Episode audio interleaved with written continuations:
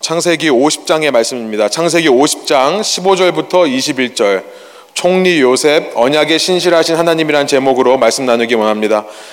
저와 여러분이 한 절씩 번갈아 가면서 읽고 마지막 절 함께 읽겠습니다. 제가 먼저 50장 15절을 읽겠습니다. 요셉의 형제들이 그들의 아버지가 죽었음을 보고 말하되 요셉이 혹시 우리를 미워하여 우리가 그에게 행한 모든 악을 다 갚지나 아니할까 하고 요셉에게 말을 전하여 이르되 당신의 아버지가 돌아가시기 전에 명령하여 이르시기를 너희는 이같이 요셉에게 이르라. 내 형들이 내게 악을 행하였을지라도 이제 바라건대 그들의 허물과 죄를 용서하라 하셨나니 당신 아버지의 하나님의 종들인 우리 죄를 이제 용서하소서 하매 요셉이 그들이 그에게 하는 말을 들을 때에 울었더라.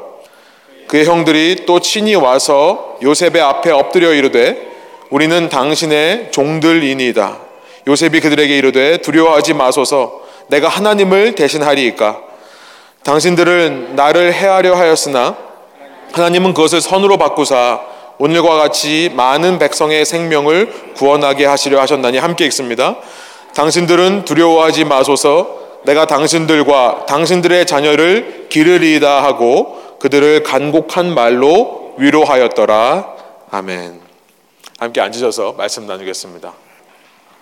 이제 오늘로써 이 가스페 프로젝트 첫 번째 권 음, 진도가 다 끝나고요. 오늘은 창세기 마지막 50장의 내용을 여러분과 함께 나누겠습니다. 말씀을 나누기 전에 좀 몇 가지 좀 이야기를 먼저 나누려고 합니다. 세계 2차 대전, 월드 워 II, 이 2차 대전이 한창 진행 중이던 1944년에 영국에서 있었던 일입니다. 이제 이 전쟁이 막바지에 달하면서 독일 군들이 영국에 있는 도시들을 무차별로 폭격하기 시작합니다. 그래서 영국에 있는 시민들이 공포에 떨게 되는 일이 있었는데요. 언제 죽을지 모르는 상황 속에서 사람들은 이런 질문을 하기 시작했습니다. 하나님이 계시다면 왜 이런 일이 우리에게 일어나는가? 자고 일어나면 옆집에 있는 사람들이 밤새 폭탄으로 인해 죽어 있고 또 오늘도 내가 자면서 어떻게 살아남을지 모르는 상황이 반복되면서 그들은 공포 속에서 하나님이 계시다면 왜 이런 일이 일어나느냐라고 했던 질문들을 외쳤던 것입니다. 그에 대한 답으로요, 이 레슬리 웨더헤드라고 하는 목사님, 감리교에서는 꽤 유명한 목사님이십니다. 이 감리교 목사님께서 자기가 목회하던 영국의 맨체스터와 이 주변에 있는 지역들을 돌아다니면서 설교했던 내용이 책으로 출간이 되었는데요. 그 책 제목이 이렇습니다. The Will of God. 하나님의 뜻이라는 제목이에요. 레슬리 웨더헤드라고 하는 굉장히 유명한 목사님이십니다. 혹시 이 책을 읽어보신 분 있으신가요? 예. 저는 원래 꿈이 의사였습니다. 저는 어려서부터 의사가 되는 것을 꿈으로 했고요. 의사에 대해 관심도 많았고, 어머니가 시켜서가 아니라 제 마음 속에 의사가 되어서 어려운 사람을 돕고 싶다라는 마음이 있었던 것 같습니다. 제 이야기를 좀 할까 합니다. 좀 부족하더라도 이해하시면서 들어주시면 감사하겠습니다. 그런데 한국에서 제가 대학을 지원하면서 의대를 지원하지를 않고요. 전자공학과를 지원하게 되었습니다. electronic engineering이라고 하는 이 전자공학과를 지원하게 되었어요. 두 가지 이유가 있었는데요. 아마 저에게 이런 말씀을 들으신 분들이 있을 것 같지만 다시 한번 말씀드립니다. 좀 이해해 주시기 바랍니다. 오늘 설교와 좀 관련이 있어서요. 저의 간증을 좀 나누고 싶은 생각이 들어서요. 첫 번째 이유는 뭐냐면 왜 의대를 진학하지 않고 전자공학을 했냐면요. 그때 대학 입시가 너무나 치열했습니다. 제가 95학번인데 95년도에 처음에 대학교를 들어갔는데 저희 바로 앞서서 94학번 때 처음으로 수능 시험이라는 것을 시작했습니다. 굉장한 혼란이 있었어요. 그러면서 저희 때 처음으로 고등학교 성적, 내신이라고 하는데 고등학교 성적과 원래 하던 본고사를 다시 보고 수능도 보는 본고사와 수능을 함께 보는 연도가 95년도, 95학번들이 그렇게 했습니다. 근데 제가 이 수능 시험을 생각보다 점수가 많이 안 나와서요. 당시 소위 스카이 대학이라고 말하는 좋은 대학에 가려면 과를 낮춰야 된다라고 하는 담임 선생님의 아주 강력한 주장이 있어서 첫 번째 이유로 이 과를 이렇게 바꾸게 되었습니다. 지금 생각해 보면 참 기가 막힌 이야기인데요. 아니, 과가 더 중요하지 어떻게 대학이 더 중요합니까? 지금 생각하면 그런데요. 그때 당시 한국의 분위기는 지금도 그런지는 모르겠습니다만 어떤 과를 가느냐보다 어떤 대학을 나오냐가 훨씬 중요했던 시대였습니다. 어, 우선 일단 대학에 들어가면 좋은 대학 들어가서 거기서 몇 년 다니다가 마음에 안 들면 너가 전과할 수 있다. 이 과를 바꿀 수 있다라고 하는 선생님의 말씀을 그대로 믿었기 때문에 제가 첫 번째로 이렇게 과를 바꾸게 됐고요. 두 번째 이유는 뭐냐면 그 당시 저희 아버님께서 컴퓨터 관련 사업을 아주 활발하게 하시던 때였습니다. 그래서 제가 혹시라도 대학에 들어가서 방향을 잘 못 잡을 경우에 혹시라도 아버지 쪽으로 가서 아버지의 사업에 체에 들어가서 일할 수 있지 않을까. 아버님의 좀 권유가 있었어요. 전자공학을 한번 해봐라. 하는 것도 좋겠다라고 하는 권유가 있었기 때문에 제가 과를 하나 낮추어서 이제 전자공학을 들어가게 되었던 겁니다. 그런데 대학에 들어가서 현실은 너무나 달랐습니다. 첫 번째, 전과를 하려면요. 이 과 안에서 성적이 좋아야 되더라고요. 근데 전자공학은 제가 좋아하던 생물, 화학하고는 전혀 다른 과학을 하는 과입니다. 그러니까 물리 이런 걸 하는데 저는 물리를 별로 안 좋아하거든요. 아니, 한 과학자가 평생을 바쳐서 증명해낸 물리 공식, 저는 아무리 봐도 이해가 안 되는 게 당연하죠. 그냥 외우기만 해야 되는. 저는 물리를 잘 못했는데 화학을 너무나 좋아했는데 너무나 맞지를 않는 것을 경험을 했습니다. 뭐 물리 선생님이셨던 분이 계시면 용서해 주시기 바랍니다. 그래서 성적이 잘 나오지 않는 거예요. 전과를 할 수 있을 만큼의 성적이 안 되는 거예요. 이상하죠. 아니 기존 과에서 성적이 잘 나오면 뭐하러 과를 바꾸겠습니까? 참 신기해요. 왜 그런 시스템이 지금도 그런지 모르겠는데 오히려 못하는 사람을 바꿔줘야 되는 게 아닙니까? 근데 그 당시에는 정말 공부 잘하는 애들만 과를 바꿀 수 있었어요. 아마 그 대학의 순위, 과의 순위를 그대로 유지하기 위해, 커트라인을 유지하기 위해 그랬던 것 같아요. 두 번째 문제가 뭐였냐면 아버님께서 잘 하시던 회사가 어, 아버님은 갑자기 그 회사를 그만두시게 되고요. 어려워져서 문을 닫아버렸습니다. 그리고 저를 제외한 아버님과 어머님, 제 동생, 가족이 전부 이 하와이로, 미국으로 이민을 오게 된 거예요. 그 결과 한국에서 혼자 남겨져서 2년 동안 원하지 않는 공부를 해야 되는 제 속에 정말 혼란스러운 질문들이 많이 들기 시작했습니다. 그러면서 참 2년 동안 방황을 많이 했던 것 같아요. 저는 20년 동안 평생을 살면서 인생에서 공부만 잘하면 길이 잘 풀린다. 공부만 잘하면 성공할 수 있다라는 이야기만을 듣고 살았던 사람이었습니다. 그런데 인생은 공부 잘하는 게 전부가 아니라는 것을 알게 된 거죠. 제 삶에 공부를 잘하기 위해 그렇게 노력하고 투자했던 것이 아무런 의미가 없던 것처럼 느껴졌었습니다. 그때 제 질문이 그거였던 것 같아요. 하나님, 왜 이런 일을 허락하셨습니까? 하나님의 내 삶을 향한 뜻은 무엇입니까? 2년 동안 그렇게 방황하다가요, 제가 내린 결론은 군대를 가는 거였습니다. 왜냐하면 그 당시 대학에 들어가서 적응 못하고 놀던 애들이 군대 갔다 오면 공부를 잘하더라. 이래 이런 얘기를 들어서요. 군대 가기를 결정하고 부모님 군대 가기 전에 한번 뵈러 하와이에 왔습니다. 그리고 나서 지금까지 한국을 안 간 겁니다.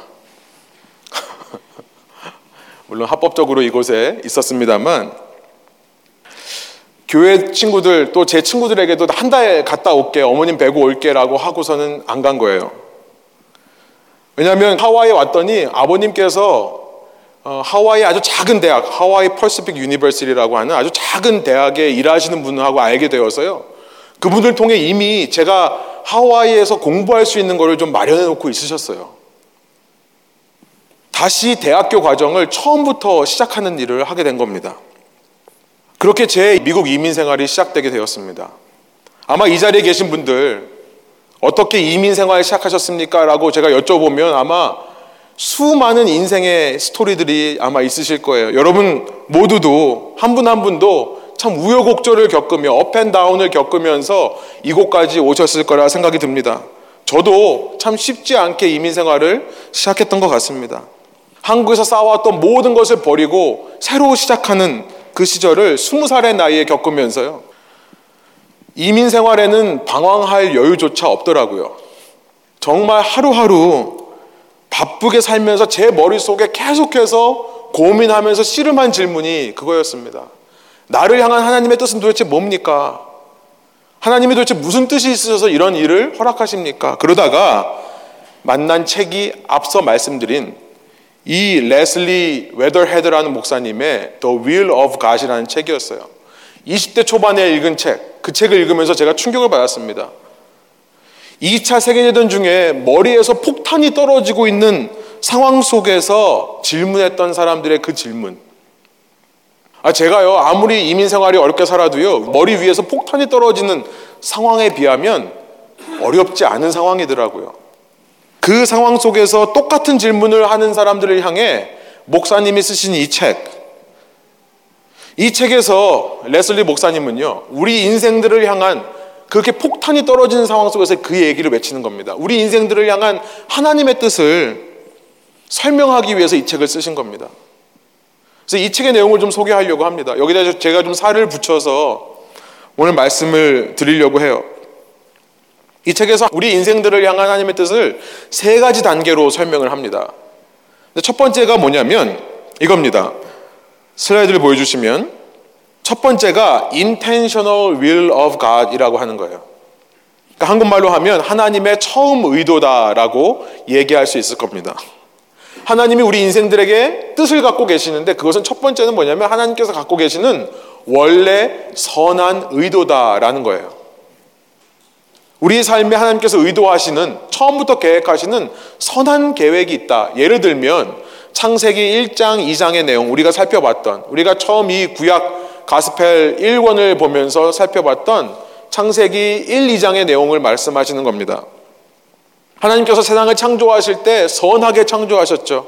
하나님께서 인간을 세상 속에 두셨을 때도 인간을 바라보시면서 very good, 너무 좋다.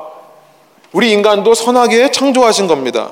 하나님께서 창조한 세상 속에서 하나님이 창조한 사람은요, 마음껏 하나님이 주시는 샬롬, 평안을 누리면서 사는 겁니다. 그러면서 그 안에서 기뻐하고 감사하게 되는 것이 하나님이 인생들을 향하신 원래 계획이었다는 거죠. 그런데 문제가 생깁니다. 우리의 죄라고 하는 타락의 문제예요.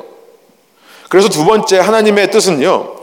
이런 원래 가지고 계신 선한 의도가 있지만 두 번째 상황에 따라 달라지는 하나님의 뜻이 있다. 그래서 두 번째를 circumstantial will of God. 하나님의 상황 속 뜻을 있다라고 이 책에서 이야기를 합니다. 사람의 불순종으로 말미암아 그런 하나님의 선한 의도가 파괴됩니다. 죄로 인해 타락하는 거죠. 하나님이 지으신 세상 속에서 인간이 내 스스로 하나님이다라고 외치는 겁니다. 그리고 스스로 하나님보다 더 높은 위치에 서서 자기 자신뿐만 아니라 주위 사람들뿐만 아니라 심지어 하나님까지도 컨트롤하려고 하는 조종하려고 하는 불순종을 죄를 범하는 것이 우리의 모습이었습니다. 창세기 3장의 타락의 이야기예요. 그런데 사람의 이 타락이 하나님의 원래 의도를 완전히 뒤바꿔 버리는가 그렇지 않다는 거예요. 인간의 타락과 불순종에도 불구하고 하나님이 인간에게 가지고 계신 그 처음의 선한 의도는 그대로 보존되더라. 그 상황 속에서 하나님은 그 상황에 맞게 자신의 계획과 뜻을 이루어 가시더라는 것이 circumstantial will입니다. 예를 들면 창세기 3장 15절의 말씀이죠. 창세기 3장 15절 너무나 중요하기 때문에 창세기를 마치면서 다시 한번 우리가 한번 읽어보기를 원합니다. 우리 한 목소리로 한번 읽어볼까요? 내가 너로 여자와 원수가 되게 하고 너의 자손을 여자의 자손과 원수가 되게 하겠다. 여자의 자손은 너의 머리를 상하게 하고 너는 여자의 자손의 발꿈치를 상하게 할 것이다. 제가 이미 수차례 말씀드렸습니다만 이 창세기 3장 15절에 여자의 후손 언약, 여자의 후손을 약속해 주신 하나님의 이 말씀은요. 하나님의 모든 구원 역사의 시작이 된다라고 말씀을 드렸죠. 그러니까 인간의 죄가 없었으면 하나님의 구원 역사도 없었던 거고요. 인간의 죄가 없었으면 이 하나님의 여자의 후손 언약도 필요가 없던 겁니다. 그러나 인간이 죄를 짓고 타락했을 때 하나님은 그 상황 속에서 하나님의 뜻을 이루시기 위해 이 언약을 주셨던 겁니다. 이 언약을 통해 하나님은 인생 가운데 모든 죄와 타락이 있을 때마다 그 죄와 타락을 이 여자 후손의 언약으로 덮으시기를 원하시는 거죠. 그 상황 속에서 구원 역사를 계속 이어가시는 겁니다. 하나님의 선하신 뜻을 이어가시는 거예요. 이것이 우리가 구약에서 이제 앞으로 읽을 구약 전체에 흐르고 있는 모든 이야기들의 구원 역사 모습이 바로 여기에 담겨 있는 겁니다. 이 모든 구약 이야기 속에서 우리는 이렇게 죄로 불순종으로 타락한 상황 속에서 역사하시는 하나님의 뜻을 발견하게 되는 거고요. 그 클라이맥스가 어딥니까? 예수 그리스도죠. 그 클라이맥스에서 우리의 죄 때문에 하나님이신 예수님께서 인간으로 오셔서 여자의 후손인 인간으로 이 땅에 오셔서 뱀의 머리를 부숨으로 말미암아 자기를 믿는 모든 사람들의 생명을 살리게 되는 일. 자신의 생명을 모든 사람의 대속물, 랜섬으로 주시는 일. 그래서 성령 안에서 누구든지 그 예수님을 믿기만 하면 이 하나님의 무조건적인 은혜와 하나님의 무조건적인 역사가 그 속에 시작되는 이 놀라운 구원의 시작이 이루어지게 되는 겁니다. 우리가 말하는 복음의 시대, 굿뉴스, 바로 이것이죠. 그리고 성령님께서는 우리 안에서만 역사하실 뿐만 아니라 우리 모두를 하나의 신앙의 공동체로 이끄셔서 교회를 통해 이 구원의 역사를 이 땅에 계속 이어가시고 있는 겁니다. 그러다가 세 번째 하나님의 뜻이 있죠. 세 번째 하나님의 뜻은요. ultimate will of God이라는 거예요. 하나님의 궁극적인 뜻. ultimately 그러니까 궁극적으로 하나님은 원래 가지고 계셨던 처음 그 선한 계획을 결국은 이루신다. 이런 과정을 통해 비록 에덴에서 우리는 타락했지만 에덴에서 인류는 타락했지만 예수님이 다시 오셔서 온 세상을 새로운 하늘과 새 땅으로 만드셔서 무슨 말입니까? 새로운 에덴으로 만드시는 거죠. 이전 에덴으로 돌아가는 것이 아니라 이전보다 훨씬 더 좋은 나은 새로운 에덴을 만드셔서 원래 하나님의 에덴을 향한 계획, 패러다이스를 향한 계획을 그대로 이루어 가시게 되는 겁니다. 이 하나님의 세 가지 뜻 속에 기독교의 모든 교리가 다 담겨 있는 것이 보이십니까? 이 세 가지 하나님 뜻 속에 기독교의 모든 핵심 믿음, 신앙이 다 들어 있는 겁니다.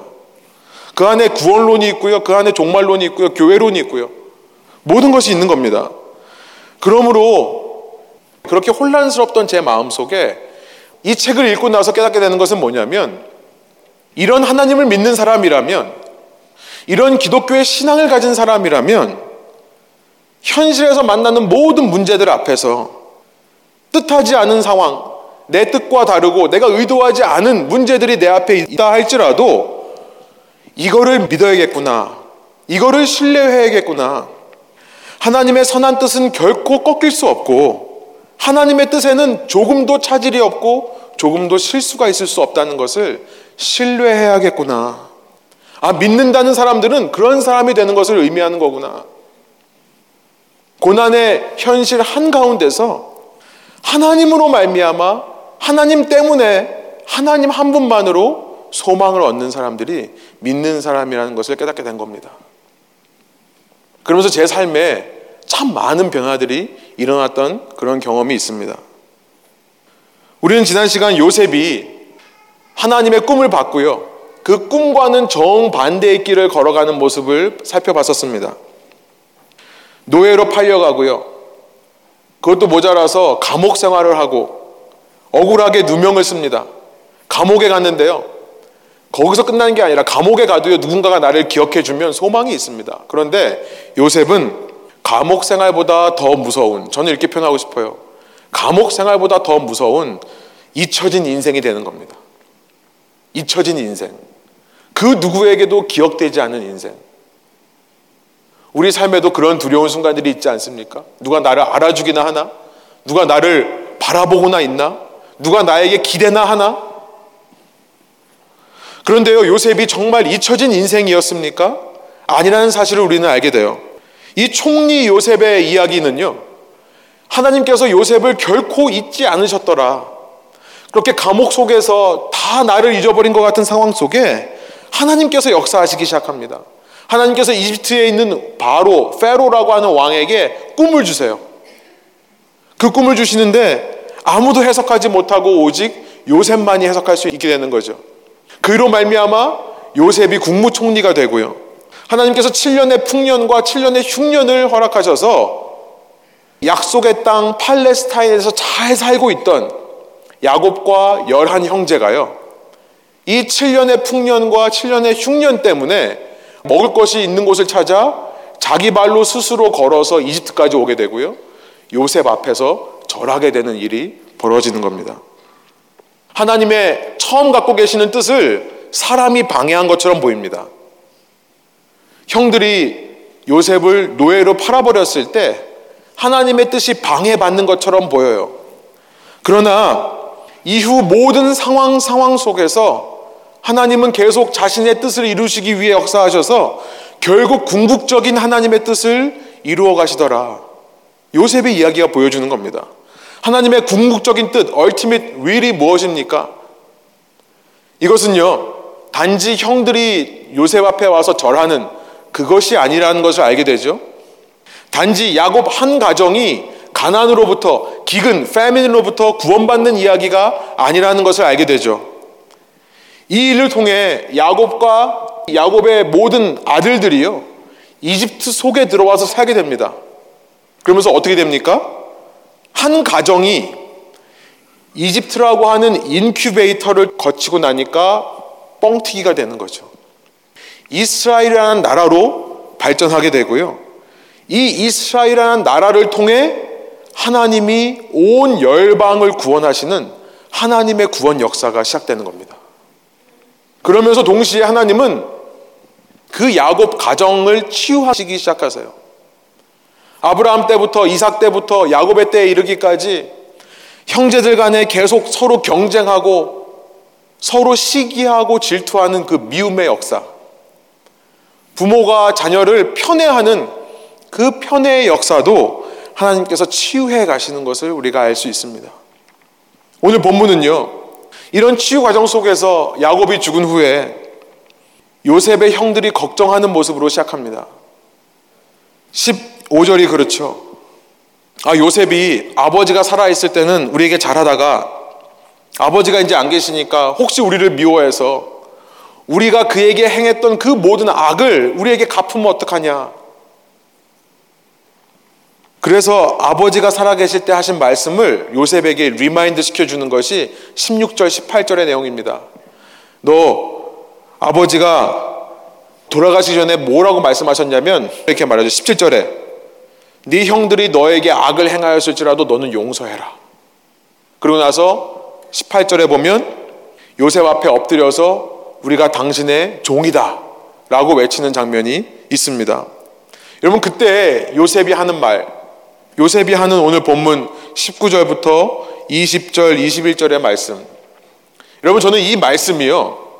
창세기 전체를 한마디로 요약하는 말씀이라 생각합니다. 창세기 3장 15절과 함께 창세기에서 가장 중요한 말씀이 저는 창세기 50장 20절이라고 생각합니다. 어쩌면 구약의 모든 역사가 이 한마디로 압축되고 요약될 수 있다라고 저는 생각합니다.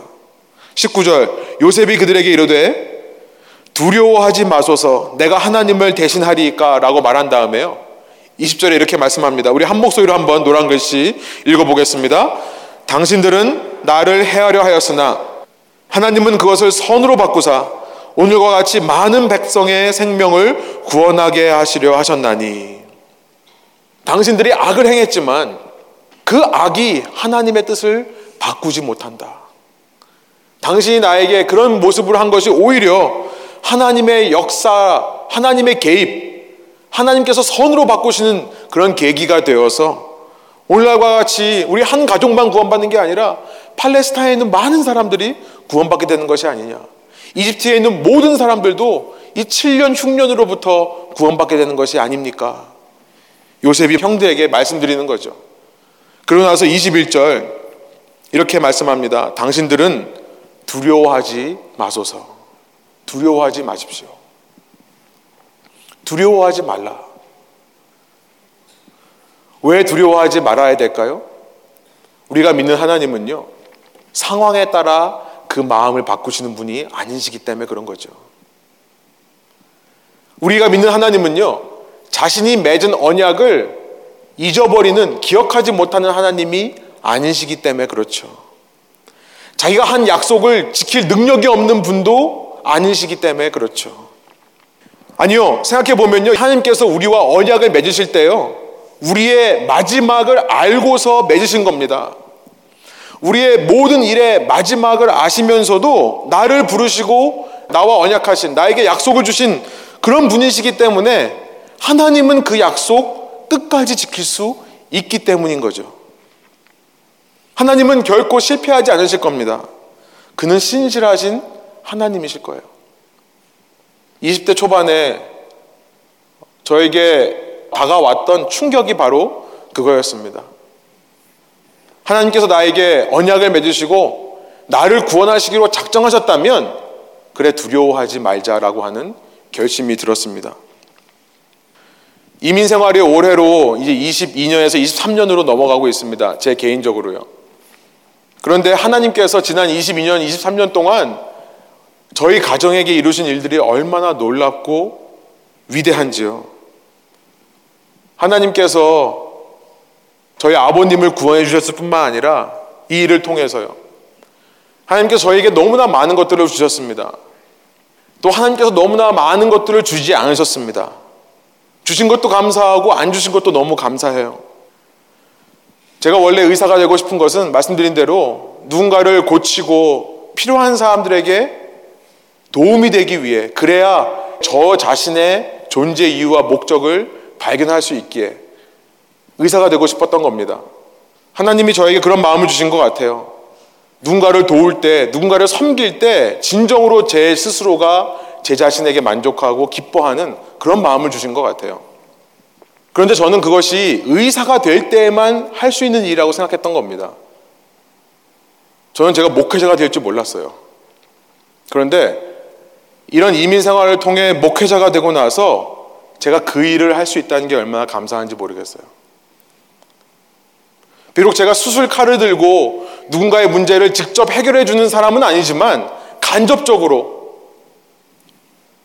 하나님의 말씀으로 그 영혼을 위해 기도하면서 그런 비슷한 일을 할 수 있다는 것이 너무나 감사합니다. 제가 처음 목회자로 부르심을 확인하게 된 그 후에 제가 처음 사역하던 교회에서 한 집사님께서 모르겠어요. 하나님께서 저는 그 집사님을 통해 저에게 주신 하나님의 말씀이라고 생각했어요. 저한테 그렇게 말씀하시더라고요. 전도사님, 목회자도 영적 의사입니다. 제가 그 말씀을 듣고 얼마나 놀랐는지 몰라요. 그 말씀을 붙들고 저의 사명이라 생각하며 목회자의 길을 지금도 가려고 하는 겁니다. 하나님은 신실하셔서 한 사람에게 주신 꿈을 반드시 사용하시더라고요. 다만 그 꿈 가운데서 자꾸만 내가 갖다 붙이는 나의 꿈, 나의 기대, 나의 욕심은 계속해서 낮추시는 겁니다. 뜬 눈으로 지새운 밤이 참 많았던 것 같습니다. 불안과 두려움이 몰려와서 저를 괴롭힌 적도 있었던 것 같습니다. 그런데 제가 이 말씀을 읽고 나서 모든 저의 인생의 답은 예수 안에 있다는 것을 다시 한번 생각해 보게 되었습니다. 그 말씀을 소개하고 제가 오늘 설교를 마치려고 합니다. 요한복음 14장 27절의 말씀이에요. 저희 한번 한 목소리로 한번 읽어볼까요? 요한복음 14장 27절. 평안을 너에게 끼치노니 곧 나의 평안을 너에게 주노라. 내가 너에게 주는 것은 세상이 주는 것과 같지 아니하니라. 너희는 마음에 근심하지도 말고 두려워하지도 말라. 여러분 예수님께서 이 말씀을 하신 상황이 어떤 상황인지 아십니까? 십자가를 지시는 바로 전날 밤. 예수님께서 이제 곧 십자가를 지셔야 되는데요. 제자들에게 뭐라고 말씀하세요? 나의 평안을 너에게 주노라. 아니 예수님 이제 발가 벗겨지셔서 채찍질을 당하고 십자가에 매달리셔야 되는데 예수님이 누구보다 불안해야 되지 않습니까? 두려워해야 되지 않습니까? 그런데요. 뭐라고 말씀하세요? 노란 글씨 나의 평안을 너희에게 주노라. 여러분 이 말씀에서 깨닫게 되는 것이 있습니다. 두려움을 없애는 유일한 길인 평안이라는 것은 샬롬이라는 것은 모든 근심을 잠재우고 두려움을 내쫓는 이 평안이라는 것은 우리가 노력해서 얻을 수 있는 것이 아니라는 것을 깨닫게 되는 겁니다.